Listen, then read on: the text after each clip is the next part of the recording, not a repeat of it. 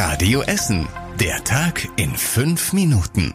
Die Nachrichten aus Essen am 23. Juni mit Anna Bartel. Guten Abend. Die letzten 24 Stunden haben uns in Atem gehalten. Viel Regen und ein weiterer Blindgänger diese Woche. Und damit ziehen wir erstmal Bilanz nach dem Unwetter. Das hat Essen nicht so hart getroffen wie befürchtet. Die Feuerwehr musste in der Nacht zu rund 50 Einsätzen ausrücken. Allerdings wurde in Altenessen in Höhe der Hülsenbruchstraße ein fahrender Zug von einem Ast getroffen. Der Lokführer erlitt einen Schock. Auf der Brigitterstraße in Rüttenscheid wurde ein ein Auto von einem Ast getroffen und beschädigt. Der Deutsche Wetterdienst in Schür hat uns gesagt, dass es in der letzten Nacht rund 60 Liter pro Quadratmeter geregnet hat. Im ganzen Juni hat es bis jetzt gerade mal 97 Liter Regen gegeben. Der Starkregen macht sich natürlich auch an der Emscher und an der Ruhr deutlich bemerkbar. Die Emscher ist voller als sonst. Die Emscher Genossenschaft sagt, so viel Wasser fließt nur alle fünf bis zehn Jahre durch die Emscher. In Essen hat es entlang der Emscher keine Schäden gegeben, aber in anderen Städten schon, zum Beispiel in Dienstlaken. Die Ruhr ist auch etwas voller in den letzten Tagen. Die Ufersteine sind verschwunden. Der Ruhrverband sagt aber alles harmlos. Wassersportler können weiterhin auf die Ruhr und auf den Baldeneysee. Am Mittag wurde der Blindgänger im Nordviertel erfolgreich entschärft. Der Blindgänger wurde schon gestern an der Leimkugelstraße bei Bauarbeiten entdeckt. Weil es gestern aber so schwierig war mit dem Wetter, keiner konnte richtig einschätzen, ob es nun doch noch heftige Gewitter gibt, hat die Stadt die Entschärfung ausnahmsweise um einen Tag verschoben.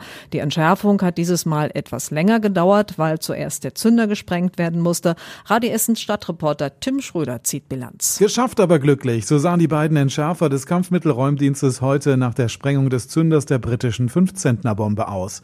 Die Evakuierungsdurchgänge des Ordnungsamtes und der Polizei waren vorher ohne Probleme gelaufen. Es gab nur etwa 50 Anwohner und einige Firmen.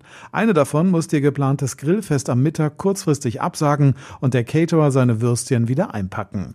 Kurz vor der Entschärfung hatte das Ordnungsamt noch einen Lkw-Fahrer in seinem Führerhaus entdeckt. Er hatte sich hier zum Schlafen hingelegt und von der Evakuierung nichts mitbekommen. Durch die Sperrung der Gladbecker Straße gab es rund um das Nordviertel viele Staus. Wir sind in den Ferien, da wird gebaut. Die nächsten Wochen werden für Pendler anstrengend. Die Bahn repariert und erneuert auf vielen Strecken rund um Essen die Gleise, Brücken. Radio Essen Stadtreporter Kai Fedrau. Wo fährt die Bahn alles nicht? Besonders zwischen Essen und Bochum gibt es Einschränkungen. Die Bahn erneuert dort ab nächster Woche Freitag die Gleise. Der RE6 wird einen Monat lang zwischen Dortmund und Essen umgeleitet. Für den RE16 und RB40 fahren Ersatzbusse. Auch zwischen Duisburg und Ober Oberhausen wird bald gearbeitet. Der RE3 wird ab heute eine Woche lang über den Essener Hauptbahnhof umgeleitet und hält nicht in Altenessen. Morgen startet die Bahn mit Tunnelarbeiten in Ratingen. Für die S6 fahren deshalb zwischen Essen Hauptbahnhof, Essen Kettwig und Düsseldorf nur Ersatzbusse. Genauere Infos zu den Umleitungen gibt's auf radioessen.de. Das Thema sorgt gerade für viel Aufregung und fragende Gesichter in der Stadt. Das Café Extrablatt hat kurzfristig drei Standorte im Ruhrgebiet geschlossen. Einmal das Café am Balleneysee und außerdem das in Rüttenscheid und eins in Gelsenkirchen. Alle sind seit Mitte der Woche zu. Zuerst hing nur ein lapidarer Zettel an der Tür. Bitte entschuldigen Sie, wir haben geschlossen. Enttäuschte Gäste gab's da. Die Zentrale des Unternehmens hat sich jetzt dazu geäußert. Sie sagt, es gibt einen kurzfristigen Wechsel in der Geschäftsführung der Standorte. Die Qualität und der Service sollen verbessert werden. Außerdem müssten bauliche Mängel beseitigt werden. Am 10. Juli sollen die Cafés wieder öffnen. Und das war überregional wichtig. Und da kommen wir noch einmal zurück zum Unwetter letzte Nacht. In ganz NRW gab es 2500 Einsätze. Laut Deutschem Wetterdienst hat es in Bad Sassendorf hier in NRW am heftigsten geregnet mit 102 Litern pro Quadratmeter binnen 24 Stunden.